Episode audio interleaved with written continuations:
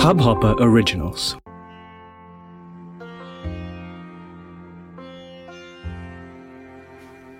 ध्रुव जी की ऐसी इच्छा हुई कि मुझे पिता की गोद में बैठना है।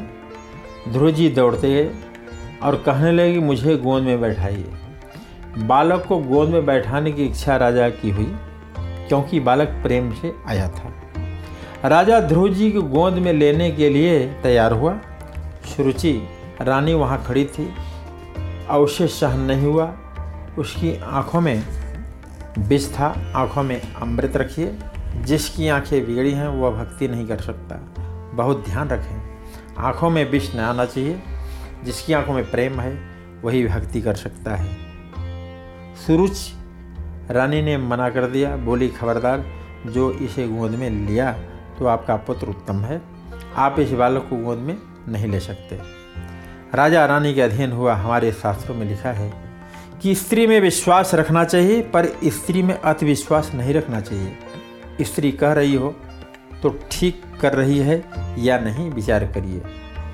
जो पुरुष स्त्री का अधीन रहता है उसे देखकर भी पाप लगता है। विश्वापत्रम न किस्मस्ति लोके नारी। स्त्री में विश्वास रखने वाला का पतन होता है। कई माताएँ ऐसी होती हैं कि उन्हें झूठ मूठ रोना भी आता है। स्त्री की आँखों में आँसू देखकर पुरुष का हृदय द्रवित होता है। यह रो रही है, पर वह तो कबड़ से रोती है, प्रेम से नहीं। लोग समाज में जाकर झूठ मूठ रोती है और तरह तरह की बातें बनाती है। राजा रानी का दास था, रानी के अधीन था। अतिकामी पुरुष को स्त्री का सब कुछ अच्छा लगता है, उसे स्त्री का दोष नहीं दिखाई देता। वह स्त्री में अधिविश्वास रखता है, वह स्त्री के अधीन रहता है।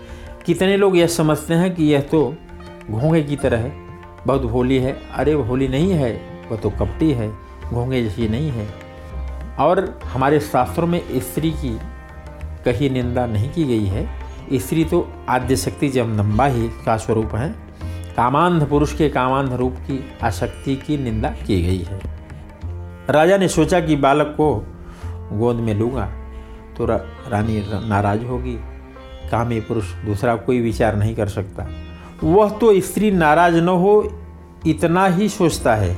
इस बालक के दिल को दुख होगा, इसका विचार वह नहीं कर पाता। बालक प्रेम से मिलने आया है, पर रानी को खुश रखने के लिए राजा ने मुँह फेर लिया। ध्रुव जी की अभी आशा है कि वह प्रेम से पिता को देखते रहें। शुरू से यह भी सहन नहीं हुआ, उसने बालक का तिरस्कार किया। कहने लगे कि तुम यहाँ से चले जाओ। बहुत बहुत घमंड से बोल उठी, जी हाँ सावधान रहिए, आपके जीवन में कैसा भी प्रसंग आ जाए, बहुत घमंड में न बोलिए। बहुत रुआब से बोलने पर दूसरे के हृदय को ठेस पड़ती है। कड़वाहट का शब्द न पर करें। मिठास रखिए, विनय रखिए। जिसकी वाणी में विनय है, मिठास है, वह परमात्मा को भी वश में कर सकता है।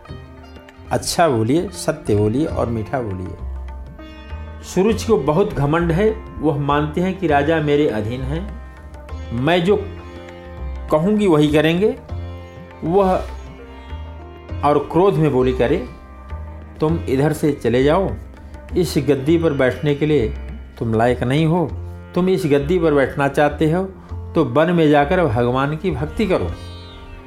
प्रसन्न होने पर भगवान से वरदान मांगना कि तुम्हारा जन्म सुरुचि के घर में हो, मेरे घर का जन्म होने पर तुम गद्दी पर बैठ पाओगे?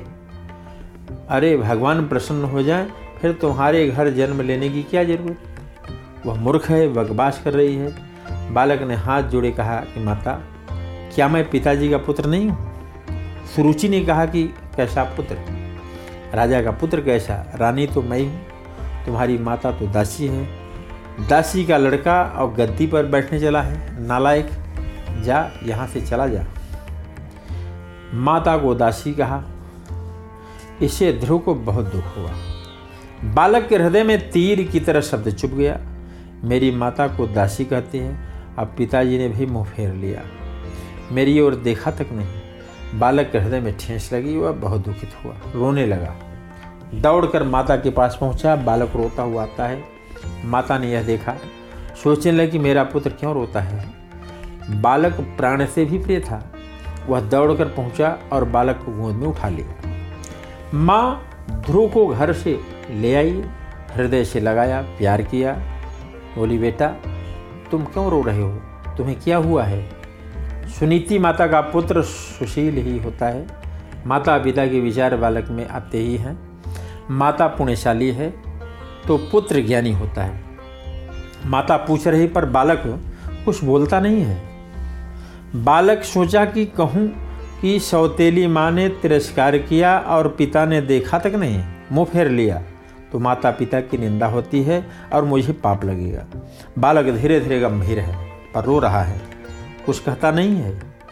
सुनीत प्यार कर रही है, बेटा, तुम्हें क्या हुआ? खेलने गया? क्या किसी ने मारा? बेटा, किसी ने तुम्हें मारा हो तो बता दो। मैं तुम्हारे पिता से कहूँगी, बेटा, तुम राजा के पुत्र हो, तुम्हारे पिताजी उन्हें सजा देंगे। सुनीति ने जब यह कहा कि तुम राजा के पुत्र हो, तब ध्रुवजी अधिक रोने लगे। माता का हृदय भराया सोचने लगी कि मेरा पुत्र बुद्धिमान है, मेरी स्थिति समझा रहा है। यह कभी इतना नहीं रोया। आज इस बालक को किसने रुलाया? इतने में दासी आ गई। उसने सारी बातें बता दी। सुनीत ने सुना कि मेरे पुत्र का तिरस्कार किया गया। किसी कारण के न रहते हुए भी निरर्थक क्यों बैर कर रही है? मैंने उसका कुछ भी बिगाड़ा नहीं है। दो क्षण गोंद में बैठा दिया होता, क्या हर्ज था मेरे बालक को उन्होंने रुलाया। सुनीति को दुख हुआ। सुनीति ने सोचा कि आज दुख में, आवेश में अगर मैं कटु वचन बोलेंगे। तो बालक के मन में बैर भाव के बीच पड़ जाएँगे। मेरे बालक को राज संपत्त न मिले तो कोई बात नहीं, पर मैं उन्हें अच्छे संस्कार दूँगी। संपत्ति से थोड़ा सुख मिलता है, अच्छे संस्कार संयम, सदाचार और सरलता होगी तो बहुत सुख मिलेगा। हज़ार शिक्षक जो नहीं दे सकते, वही माता दे सकती है। माता गुरु है, माता की अनंत उपकार संतान पर है। हमारे शास्त्रों में लिखा है कि माता की इच्छा के अनुरूप संतान बनती है। किसी माता की ऐसी तीव्र इच्छा हो कि मेरा पुत्र महान ज्ञानी, भगवत भक्त हो तो ऐसा ही होता है। माता बालक को जैसा समझा सकते हैं, वैसा कोई नहीं समझा सकता। जब पुत्र बड़ा साधु, ज्ञानी, सन्यासी होता है, तब पिता भी पुत्र को बंधन करते हैं। सन्यासी महात्मा परमात्मा के स्वरूप हैं, पर हमारे शास्त्रों में लिखा है कि पुत्र बड़ा साधु, ज्ञानी, सन्यासी होता है। तब भी माता उसे बंधन नहीं कर सकती है। सन्यासी महात्मा माता को बंधन करते हैं। सन्यास ग्रहण करने के बाद श्री शंकराचार्य जी ने माता जी की बहुत सेवा की थी। सुनीत, माता की इच्छा है कि मेरा पुत्र वीर बने, महान भगवत भक्त बने। सुनीत, बालकों को समझा रहे हैं कि बेटा, तुम्हारी सौतेली माता ने जो कहा, वही मैं कहती हूँ। उन्होंने कहा कि वन में जाकर भक्ति करो परंतु सौतेली माता बहुत घमंड में कह गई, सुनीत, माता वही उपदेश देती है, बहुत से बालक को समझाती है, मधुर वाणी में बोध देती है। आतिष्ठ ततात विषमत्सर मुक्तम समत्राभि यद्यलीकम आराधया योक्ष जया पादमदम यदीक्षे समुत्तमो यथा। सुनीत ने बालक से कहा कि, बेटा जगत से भीख न मांगना। भीख मांगनी है तो भगवान से मांगना। इस जगत में श्रीमान एक श्री कृष्ण है। श्री कृष्ण के बिना सारा जगत दरिद्र है। आपके जीवन में कोई दुख का प्रसंग आ जाए तो घबराइए नहीं।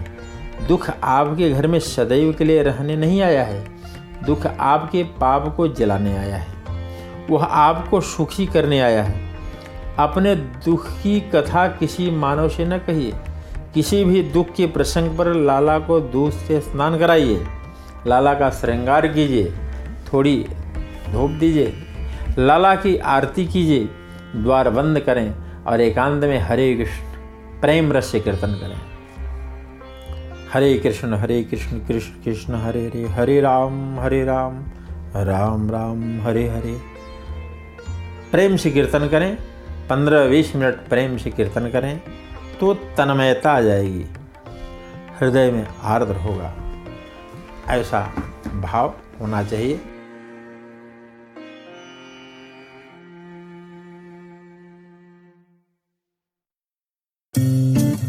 इस हब हॉपर ओरिजिनल को सुनने के लिए आपका शुक्रिया। अगर आप भी अपना पॉडकास्ट लॉन्च करना चाहते हैं तो हब हॉपर स्टूडियो वेबसाइट पे रजिस्टर करें और एक मिनट के अंदर अंदर अपना खुद का पॉडकास्ट लॉन्च करें। यही नहीं स्टूडियो देता है आपको पूरी आज़ादी कहीं भी, कभी भी अपना पॉडकास्ट लॉन्च करने की सिर्फ़ तीन आसान स्टेप्स में। तो साथ में अपना पॉडकास्ट शुरू करने के लिए तैयार just hop on Hubhopper simply content